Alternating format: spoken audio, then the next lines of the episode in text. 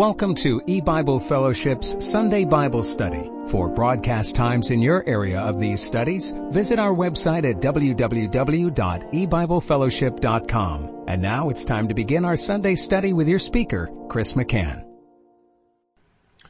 Hello and welcome to eBible Fellowship Sunday Afternoon Bible Study. Today is study number four of Daniel chapter three. We're going to be reading in Daniel three, beginning in verse eight. Wherefore, at that time, certain Chaldeans came near and accused the Jews. They spake and said to the king Nebuchadnezzar, O king, live forever. Thou, O king, hast made a decree that every man that shall hear the sound of the cornet, flute, harp, sackbut, psaltery, and dulcimer, and all kinds of music, shall fall down and worship the golden image, and whoso falleth not down and worshipeth, that he should be cast into the midst of a burning fiery furnace. There are certain Jews, whom thou hast set over the affairs of the province of Babylon, Shadrach, Meshach, and Abednego. These men, O king, have not regarded thee. They serve not thy gods, nor worship the golden image, which thou hast set up. Then Nebuchadnezzar, in his rage and fury, commanded to bring Shadrach, Meshach, and Abednego. Then they brought these men before the king. Nebuchadnezzar spake and said unto them, Is it true, O Shadrach, Meshach, and Abednego? Do not ye serve my gods, nor worship the golden image, which I have set up? Now if ye be ready, that at what time ye hear the sound of the cornet, flute, harp, sackbut, psaltery, and dulcimer, and all kinds of music, ye fall down and worship the image which I have made well. But if ye worship not, ye shall be cast the same hour into the midst of a burning fiery furnace. And who is that God that shall deliver you out of my hands? Shadrach, Meshach, and Abednego answered and said to the king, O Nebuchadnezzar, we are not careful to answer thee in this matter. If it be so, our God whom we serve is able to deliver us from the burning fiery furnace, and he will deliver us out of thine hand, O king. But if not, be it known unto thee, O king, that we will not serve thy gods, nor worship the golden image which thou hast set up. Then was Nebuchadnezzar full of fury, and the form of his visage was changed against Shadrach, Meshach, and Abednego. Therefore he spake, and commanded that they should heat the furnace one seven times more than it was wont to be heated. And I'll stop reading there. Now, in our last study, we saw that King Nebuchadnezzar, and by this time we know that he's a type and figure of Satan, and Uh, you know, the Lord's people are fully aware of these types and figures that God uses in the Bible, because God has opened up his word to such a degree that many things that have previously been hidden, previously been a mystery, are now commonly known to the people of God. Uh, for instance, when a child of God reads the book of Jeremiah, much of Ezekiel, and, and much of Daniel, we see readily the types and figures. We see the spiritual picture of the Babylonians as the kingdom of Satan, the king of Babylon as Satan himself, the people from Judah as figures of the corporate church or types of God's elect like these three. And we, we see it very readily, uh, because God has made it plain. He has opened the scriptures. And, and, and so once by God's grace that he gives us eyes to see and ears to hear these things, once, once you have sort of the biblical definition for the spiritual, um, types, the, the, the spiritual language that God is using in a passage or in a chapter or in a book of the Bible, And, and, and that's what these things are. They're spiritual definitions. Then you have the ability to perform the translation or the interpretation. The Bible is basically written in another language. It's written in the language of the kingdom of heaven. And uh, the the mistake that men make in churches, and they can be renowned men, theologians and pastors and elders and so forth, is to apply earthly interpretation to a heavenly language. And and so they think the Bible is like any other earthly writing, and they try and interpret it that way or define it and, and translate it via earthly interpretations, like they're translating Spanish or or uh, maybe a harder language like Chinese. And yet uh, that's a huge mistake. It's an error that uh, leads them time and again to wrong doctrinal understandings and wrong gospels. The Bible is a heavenly language, and just like any earthly Uh, language, you need someone who speaks it to provide the interpretation, to do the translation. Uh, for instance, if I had a Spanish Bible, I couldn't translate it properly. I might pick out a word or two, uh, and but I couldn't do a, a even an adequate translation of the Spanish language. It's not my language. I, I don't know it very well. And that's how it is when men approach the Bible and apply natural interpretation techniques to a heavenly book. We need one who speaks the language. And the only one who speaks the language of the kingdom of heaven, for whom uh, it is their native tongue, is God himself, the Spirit of God. And that's why God lays down principles, compares scripture with scripture or spiritual with spiritual, and the Holy Ghost teaches. And, and, and so when we follow those principles, and, and then as we learn more and more, as God opens up our eyes through the, his Spirit that's within us, then we begin slowly coming up with a dictionary, a heavenly dictionary for these terms. And then once you, you've spent some time in this and, and you've put in the necessary study and, and effort, and you're beginning to develop a vocabulary of spiritual language, then when you read many passages, it gets easier and easier, just like learning any language. When your vocabulary is is developing and, and you spend time using it, speaking with people who speak that language, it gets easier. It becomes more natural. And so it is with the Bible. So, and of course, someone who doesn't speak the language, when they hear um, th- this kind of thing, it's foreign to them, especially if they think they speak the language. And, uh, you know, ask any um, person who speaks a language. I, I understand the French are famous for this, when someone goes there and attempts to speak French, and and yet uh, it, to their ears, it, it's it's it's doing violence to it. They they uh, get very offended. And that's how it is when people apply earthly, human understandings of translation to that which is a heavenly book. The Bible is a spiritual book.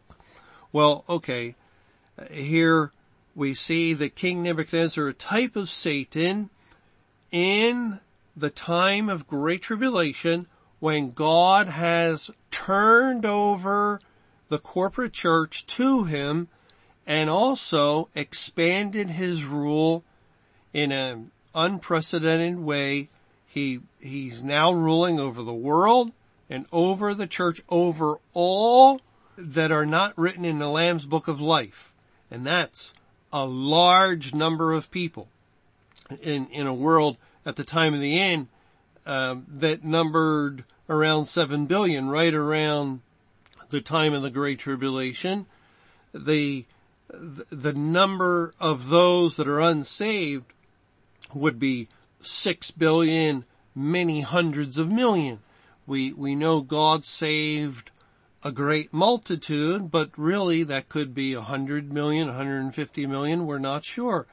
And, and even if it were that large number, let's say one hundred eighty million, that would still leave over six billion, eight hundred and some million people that were unsaved, whose names were not written in the Lamb's Book of Life, who were subject to the rule of Satan. And in the world, an individual that rules over large numbers of people is thought to be a great ruler. And the more people you rule over, the greater the ruler you are. So we cannot deny that it was a tremendous period of rule for Satan. And, and again, in Revelation thirteen, it says in Uh, verse seven and eight, and it was given unto him to make war with the saints and to overcome them. And the power was given him over all kindreds and tongues and nations. And all that dwell upon the earth shall worship him, whose names are not written in the book of life of the Lamb slain from the foundation of the world. So it was given him to overcome the saints and all who are not saved, who in the beginning were not predestinated, their names were not recorded in that figurative book of life, will worship him. And that's what we see in Daniel chapter three. Here now is the command to worship when you hear the music. And we've already pointed out the musical instruments are listed in four verses. There are six instruments that are listed three times, and one time five is listed, and, and that totals twenty-three, pointing to the twenty-three year Great Tribulation period. And this is in, in the year nineteen eighty-eight, the thirteen thousandth year of Earth's history. Satan was loosed and began the rule of the beast, the beast coming up out of the sea. The loosing of Satan from the bottomless pit all typify the same thing. He took his seat within the temple, showing himself that he is God, and he demanded worship. Any that refused to worship or would not worship were to be killed. That's what it says in Daniel three. Historically, regarding King Nebuchadnezzar's image of gold, if you do not bow down, if you do not worship, you'll be thrown into the midst of a burning, fiery furnace. And we saw in our last study in Matthew thirteen, verse forty-two and fifty, that a burning, fiery furnace pictures the wrath of God. Well, here King Nebuchadnezzar is in a rage and in fury. He, he demands that the three young Hebrews be called before him to find out if the accusation is true. Will you not bow down? And then they admit to him and confess, we will not bow down. And then again in verse nineteen, then was Nebuchadnezzar full of fury and commanded the furnace to be heated seven times more than normal. And, and that is because he's trying to show himself to be God, and, and God reveals himself as a God of wrath against who? Against those that fail to obey him, to fail to worship him. God punishes them, and finally they're cast into a fiery furnace. Well, Satan wants to be like God. King Nebuchadnezzar, who's a type of Satan, is really illustrating that desire of the devil, that desire of the evil one to be like God, and, and anyone failing to acknowledge him as God, to worship him, will be destroyed in his wrath. At least that's the threat. That's what he's trying to do. And the way it would have worked out um with the corporate church, when the image of the beast, which is again that church, the the spiritual fulfillment of the image Nebuchadnezzar made, is the church itself, because Revelation thirteen tells us the image had life and an ability to speak, and that identifies with the living organism that is the church, even the corporate church. The corporate churches have buildings, but it's made up of people.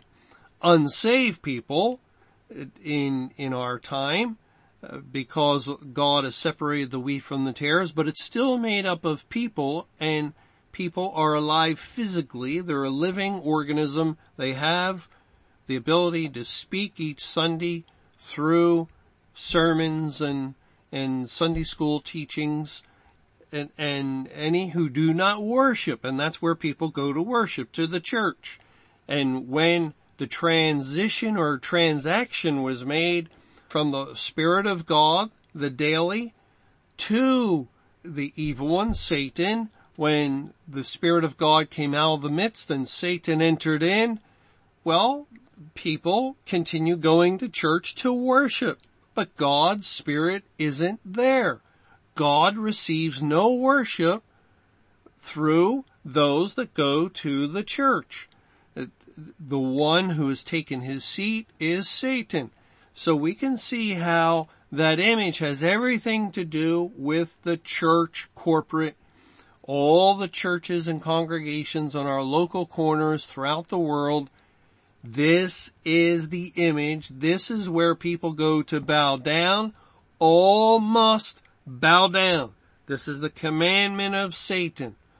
And yet God revealed, God revealed, he opened up the scriptures, the tremendous uh, deceitfulness that was going on, the fact that that God ended the church age, and he himself had departed out, and then God commanded his people to do likewise, to leave for their own good, for their own benefit, for the good of their family.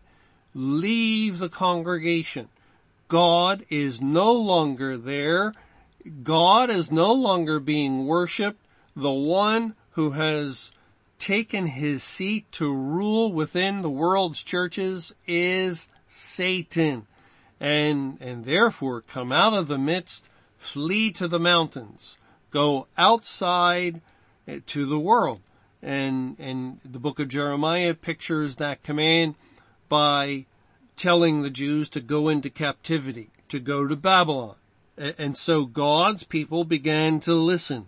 But you know, when when you come out of the church, or um during this time when when this doctrine was uncovered or revealed by God's Spirit, when he opened up the eyes of his people in, in understanding to see these things, well, then the church began to react, and they began to speak evilly, to revile, to cast reproach upon those that were teaching it, like Mister Camping and Family Radio at that time, and and all of God's people that were teaching it and believing it.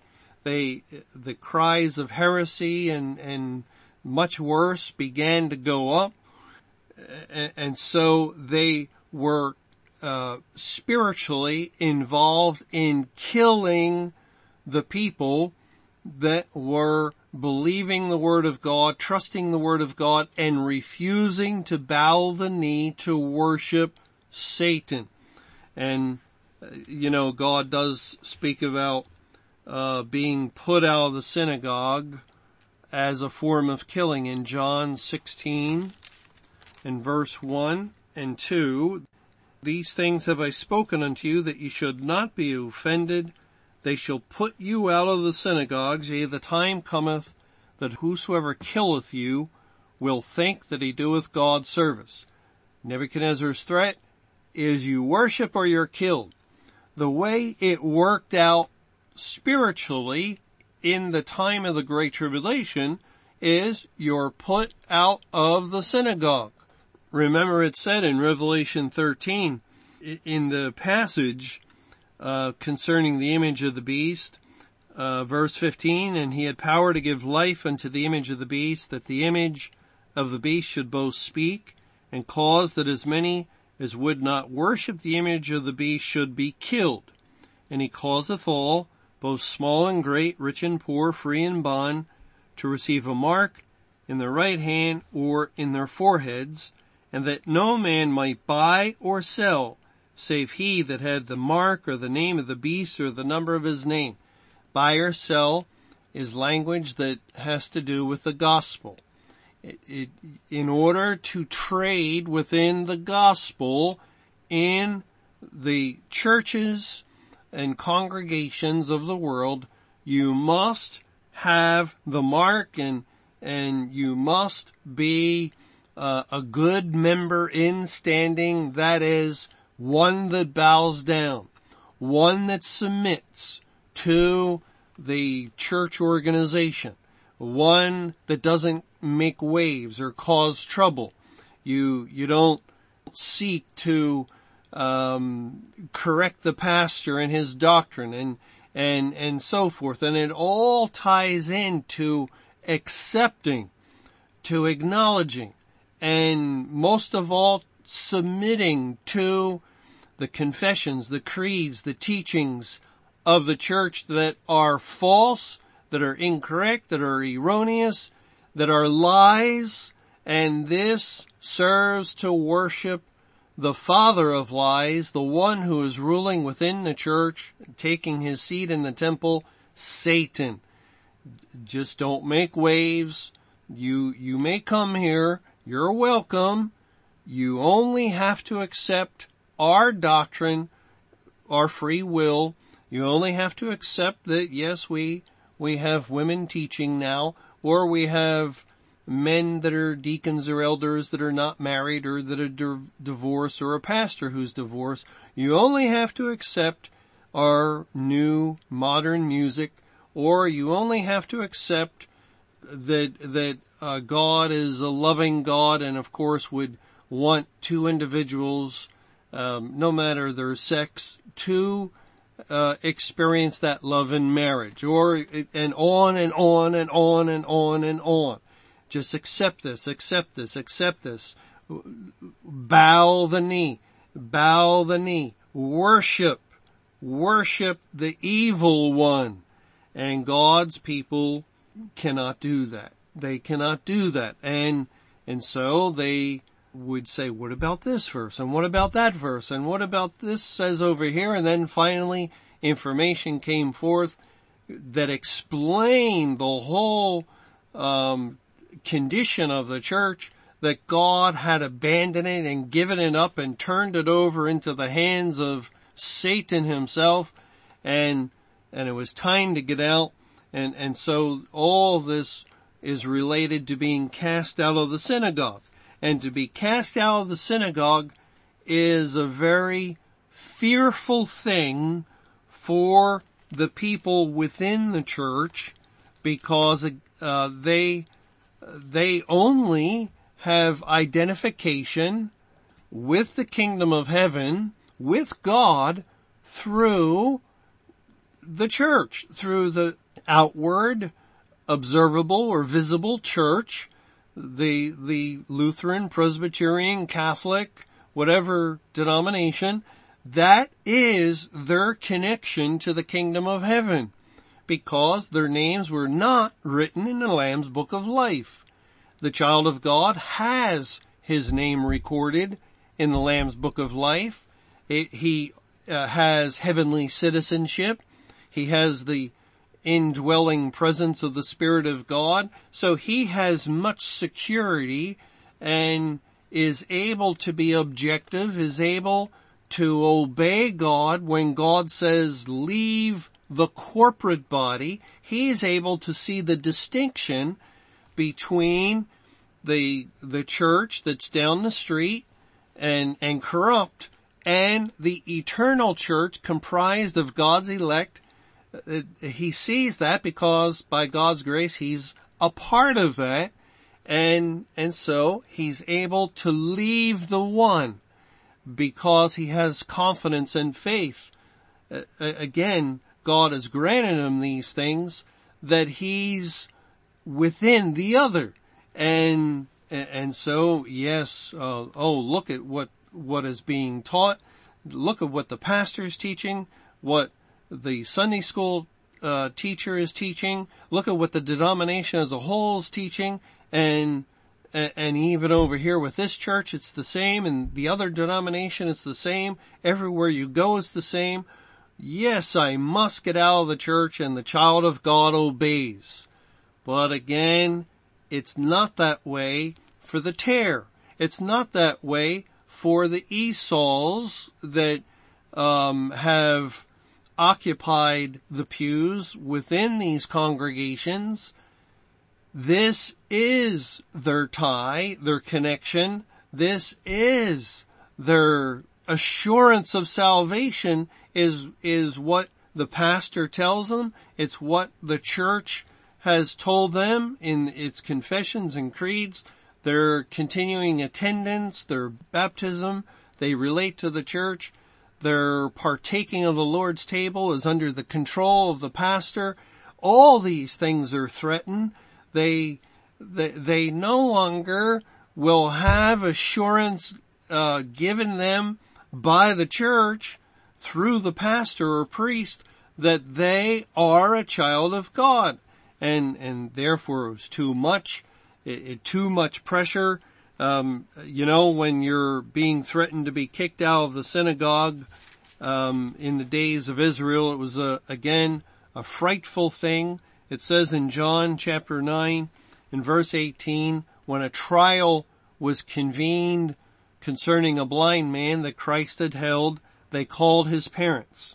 And in John nine eighteen, it says, but the Jews did not believe concerning him that he had been blind and received his sight until they called the parents of him that had received his sight. And they asked them, saying, is this your son, who ye say was born blind? How then doth he now see? His parents answered them and said, we know that this is our son, and that he was born blind, but by what means he now seeth, we know not. Or who hath opened his eyes, we know not. He is of age, ask him. He shall speak for himself. These words spake his parents, because they feared the Jews, for the Jews had agreed already that if any man did confess that he was Christ, he should be put out of the synagogue. You, you, you see how they're afraid. They, they, they have to watch their words. They have to be very careful. And, and so they carefully answer the question without giving, um, indication that there's been a miracle performed, and especially that Christ performed the miracle, because they're, they, they value their membership. They value, um, being a Jew within the synagogue system of Israel was everything to them. It, it meant, um, salvation, basically. It was heaven itself, or, or it, it meant you're, you're going to enter into heaven. That, that's, um, what was in the minds of the Jews. So it was a powerful weapon that the leaders of Israel, these apostate leaders, could, could use. They, they could wield it like a, a, a sword and, and threaten people with it. If you go against our established teaching, you will be put out of the synagogue. And these poor people, they were, were, um, not authorities. They, for, Uh, everything we can tell, they had no position of power within, uh, within the Jewish system. And, and yet it was the same even if you did. Look at John chapter twelve. In John twelve, it says, and this is a very telling verse that reveals much concerning the spiritual condition of the synagogues and of the people of Israel. It's just striking in how similar it is to the situation in the church of our time, or of the time of the Great Tribulation. It says in John twelve verse forty-two, "Nevertheless, among the chief rulers also many believed on him." That's referring to Jesus. They believed on him. How could anyone not? When, when a man is going about and saying, um, and others are saying that, that, uh, he is the Son of God, and backs it up and supports it with miracles of healing that, that nobody has ever seen. He, he gives ears to the deaf, eyes to the blind. That's what the whole case of the blind man being healed was about. He raises the dead. He just gives legs to the lame. It's incredible. And the volume of healings. Yes, you, you can look back and, and find in Israel's history, uh, with Elijah or Elias healing one person miraculously here or there. But Jesus was healing people. They were coming to him in multitudes, and who could deny it? It was so obvious. And, and so the leaders of Israel, the, uh, as it says, among the chief rulers, many believed on him. It, again, anyone who was honest to any degree would have to recognize it. But it goes on to say, but because of the Pharisees, they did not confess him, lest they should be put out of the synagogue. And here's why in verse forty-three. For they love the praise of men more than the praise of God.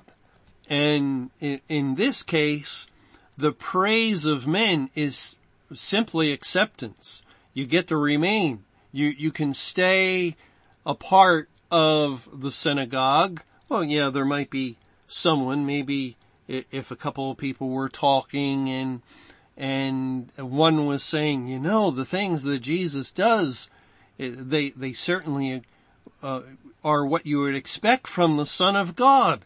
And the other looks at him, watch what you're saying. He whispers, you know, anyone, any, anyone who, uh, confesses him is put out of the synagogue. The, the Pharisees have agreed on that. And then the other one comes to his senses and says, yes, yes, but of course we know that he's not of God. And, and then he gets an approving wink from his fellow Jew. Now you're thinking straight again. Come on, friend. And, and then they go on to the synagogue. Well, that's the, the pressure that men apply, and it keeps many in check. They're afraid to go against it because membership, membership within the synagogue is everything to them. And once again, it's only everything to them because they lack actual membership in the Jerusalem above, in the heavenly city. They're only members of earthly Jerusalem. And so the, uh, the fear is great. The, the fear is overwhelming. They, they cannot go against it. And, and also there's other elements involved, like their family. Their family is a part of the synagogue. They fear losing their wife, losing their family, maybe um, their social system, uh, all sorts of things that apply pressure to them that force them. They believe, they they feel they have no choice, no option. I'm just going to go along. And we can be sure there were a good number of pastors or elders or deacons or or longtime church members that were reading the information about the end of the church age, that were seriously uh contemplating these things, that were reasoning among themselves, as we find in Acts chapter twenty-eight, concerning the the whole question of the end of the church age. They could see the condition of the church, the deterioration of the congregations. It, it, who can't? They, everyone can see it. And yet they certainly uh, would not confess it. And it all ties back to fear. Fear that any who do not bow down and worship the image of the beast are to be thrust out of the synagogue and and to be killed for all intents and purposes spiritually. And that that's fine if the church kills you, or or the kingdom of darkness, Babylon, kills you uh, in in that way. That's fine if you have life in another way. Then you can risk it. You, you can endanger yourself, and, and you can be slain if you have life in another way. That is through the, the gospel, through salvation. If you have eternal life, if you have citizenship in another city, you're not afraid to lose citizenship in an earthly lesser city. And uh, of course, uh, again, the overwhelming vast majority of professed Christians in the church during the Great Tribulation only had membership in earthly Jerusalem and not in heavenly Jerusalem. Okay, let's go back to Daniel chapter three. In Daniel three, and uh we we read again the threat, if you fail to fall down. And then there were some Chaldeans who accused the Jews, and basically they're they're following the characteristic of their leader, their ruler, uh in, in the kingdom of Satan. The number one accuser is Satan himself, the number one accuser of the people of God. Uh, we we find then in the book of Revelation that uh, God even calls him the accuser of the brethren, and the, and says when he's cast out of heaven, the accuser of our brethren is cast down. And and so it's not surprising that mankind, uh, now part of the kingdom of Satan, take on Uh, his characteristic, his attributes of lying and of accusation. So they, they accuse the Jews, and after accusing them, it says in verse twelve, where this is the accusation, there are certain Jews whom thou hast set over the affairs of the province of Babylon, Shadrach, Meshach, and Abednego. These men, O king, have not regarded thee. They serve not thy gods, nor worship the golden image which thou hast set up. Then Nebuchadnezzar, in his rage and fury, commanded to bring Shadrach, Meshach, and Abednego. Then they brought these men before the king. Have you noticed when reading this chapter that we read over and over again their names? Shadrach, Meshach, and Abednego. And, and they're always listed, all three together, which makes sense. And we know that three, uh, in the Bible points to purpose, and, and clearly this is God's purpose that they be tested this way, and, and, uh, also that they give this wonderful testimony.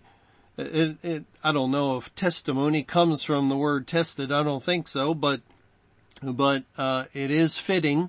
They give this wonderful testimony that uh they will not serve the image that King Nebuchadnezzar has set up.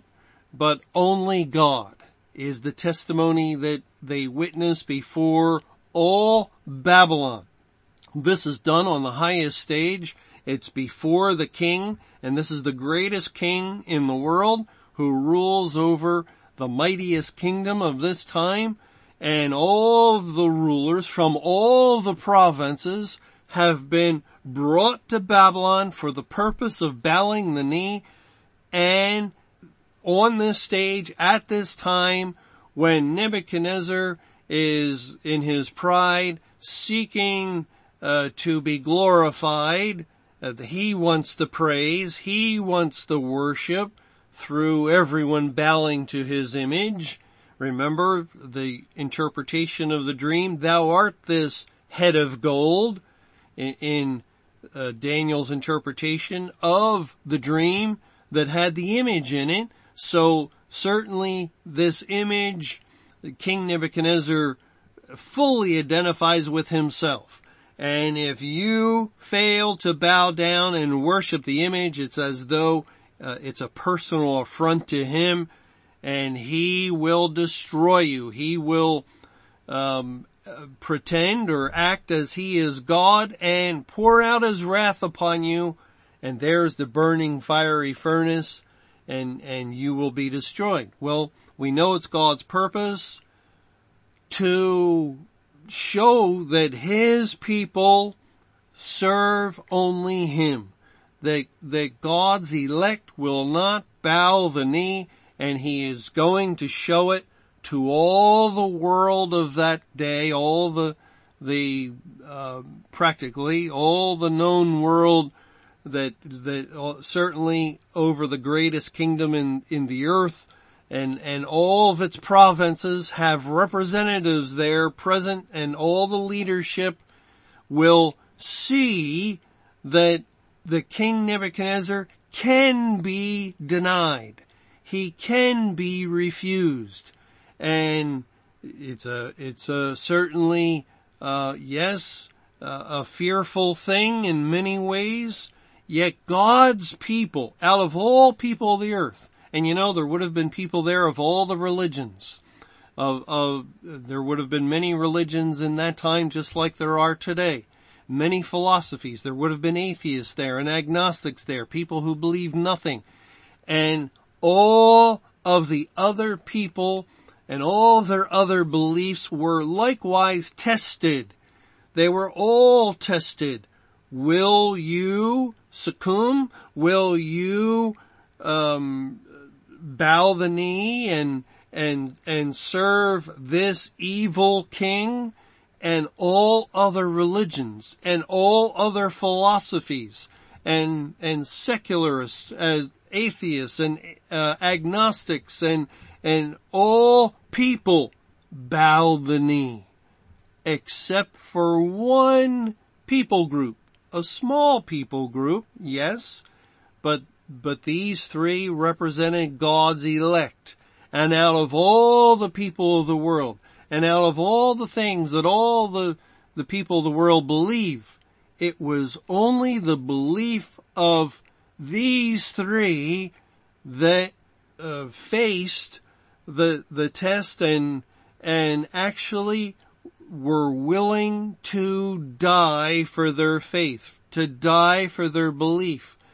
They, they were willing to be thrown into the midst of a burning fiery furnace in order not to bow down and worship other, anyone other than their, their God, the God of the Bible.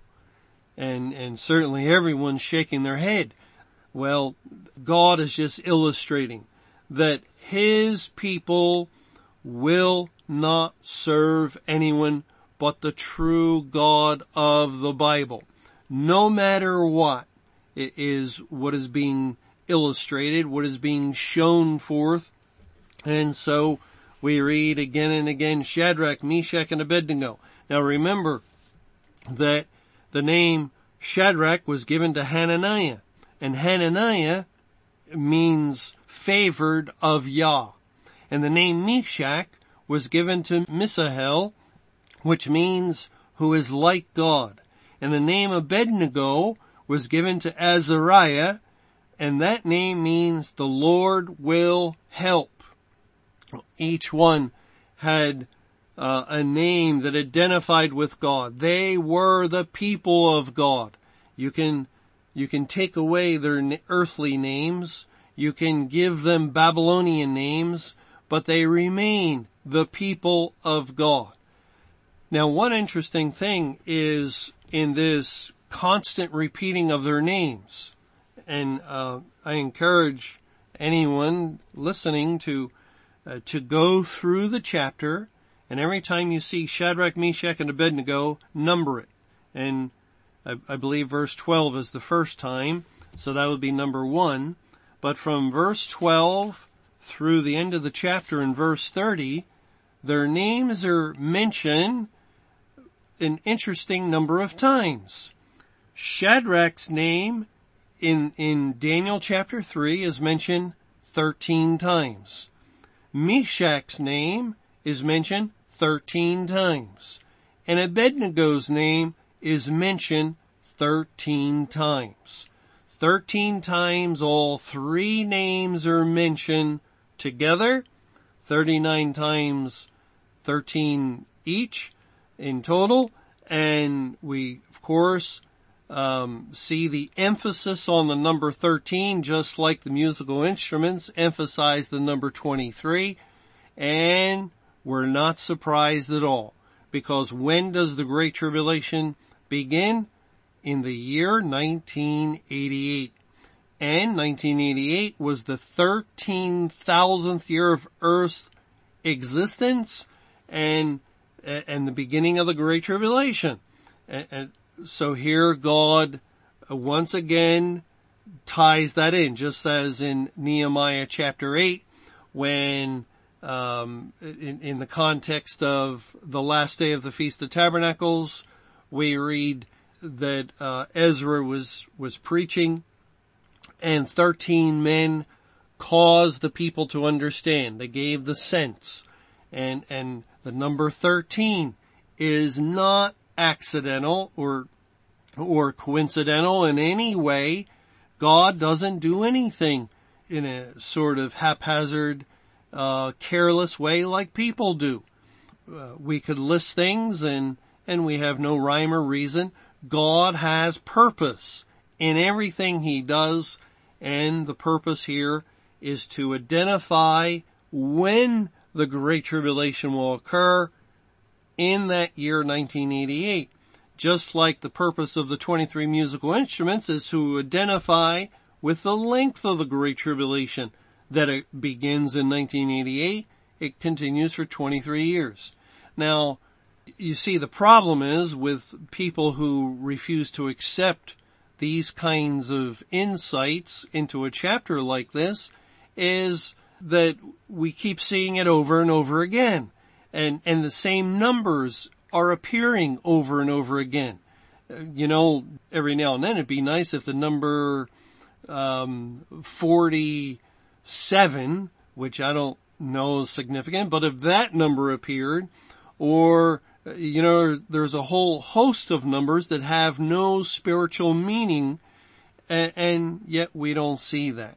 We don't see that. Instead, we see numbers that are highly significant, that relate to the material, that relate to what is being discussed in the spiritual realm, or, or in the, the deeper spiritual meaning. And here, uh, notice in verse fifteen, when Nebuchadnezzar is speaking to the three, he says, "Now if ye be ready, that at what time ye hear the sound of the cornet, flute, harp, sackbut, psaltery, and dulcimer, and all kinds of music, ye fall down and worship the image which I have made, well, but if ye worship not, ye shall be cast the same hour into the midst of a burning fiery furnace. And who is that God that shall deliver you out of my hands?" The, the, this is all happening, and for the second time, I think back in um, verses five or six, we also read uh, verse six, we also read about the same hour. You'll be cast that same hour into the furnace. And the hour identifies with the hour of great tribulation.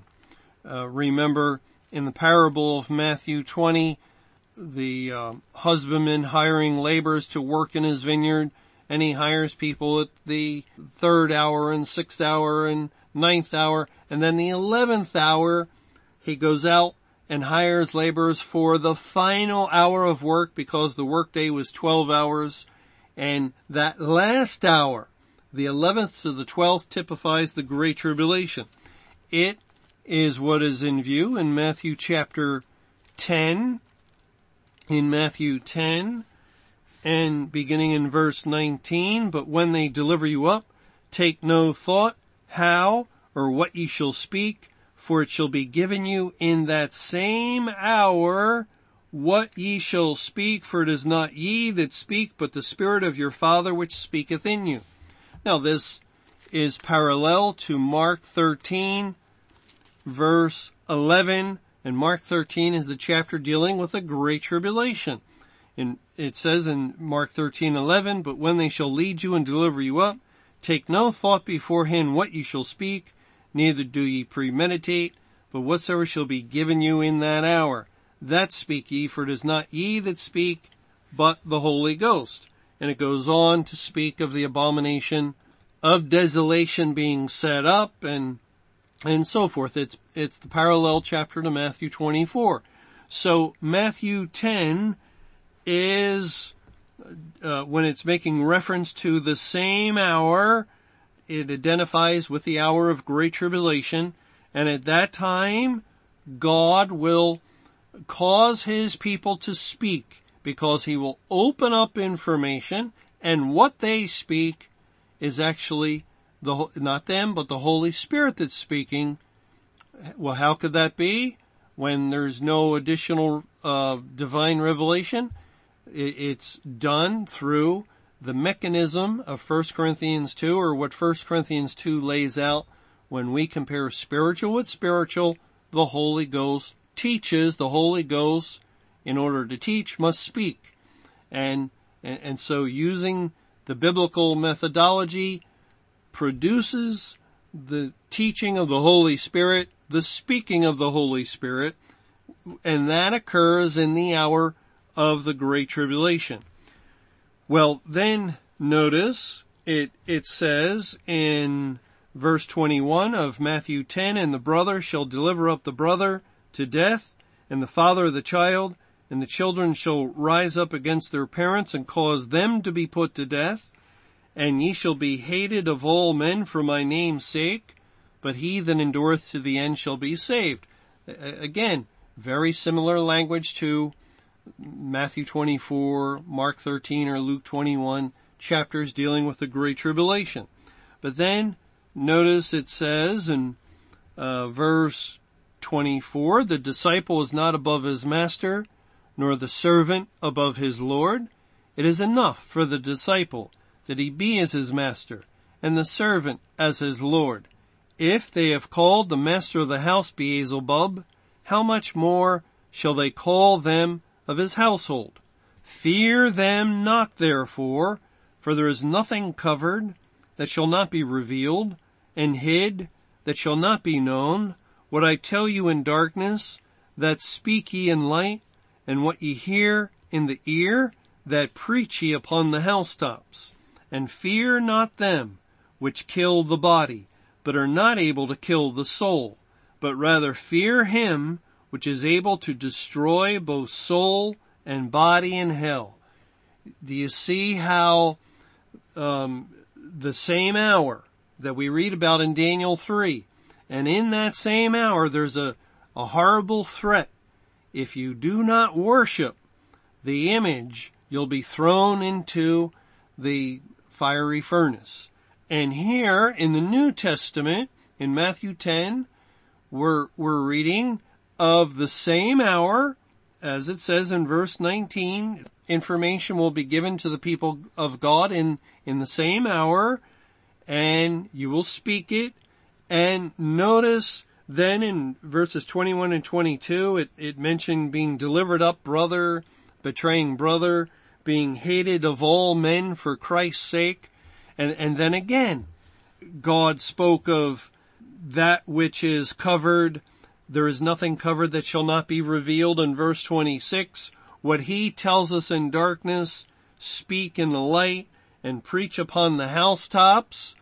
And notice then, fear not them which kill the body.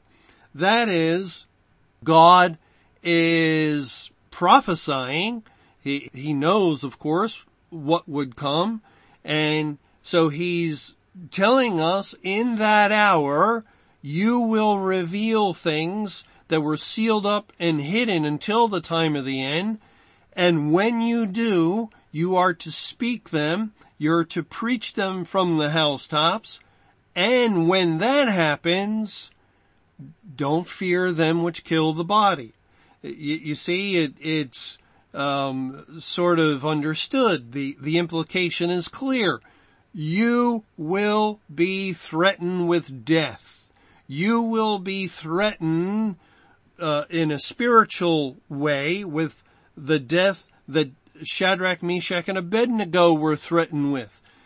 You will be threatened with the death that is threatened in Revelation thirteen for any that do not worship the image of the beast. They should be killed.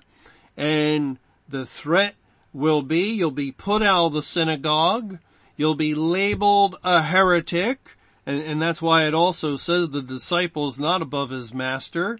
Uh, it's enough for the disciple to be as his master. And if they've called the master of the house Beelzebub, how much more shall they call them of his household?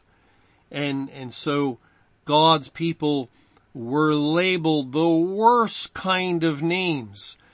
You know, um, the, a faithful good man like Mister Camping has been called everything under the sun and reviled and a reproach and just spoken evilly of. That's what blaspheme means, to speak evil of someone or something or God himself. And God's people are spoken evil of. Well, see, that that's our burning fiery furnace, and it, it's on a spiritual level.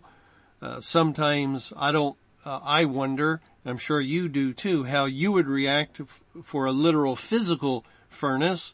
But we can be sure God would be with his people, any any of his people that were standing there, just as he's with his people in or was throughout the Great Tribulation. And in this day of judgment, God stands with them, and God's people resist the spiritual threats and stand fast by the grace of God. Thanks for joining us for eBible Fellowship's Sunday Bible Study.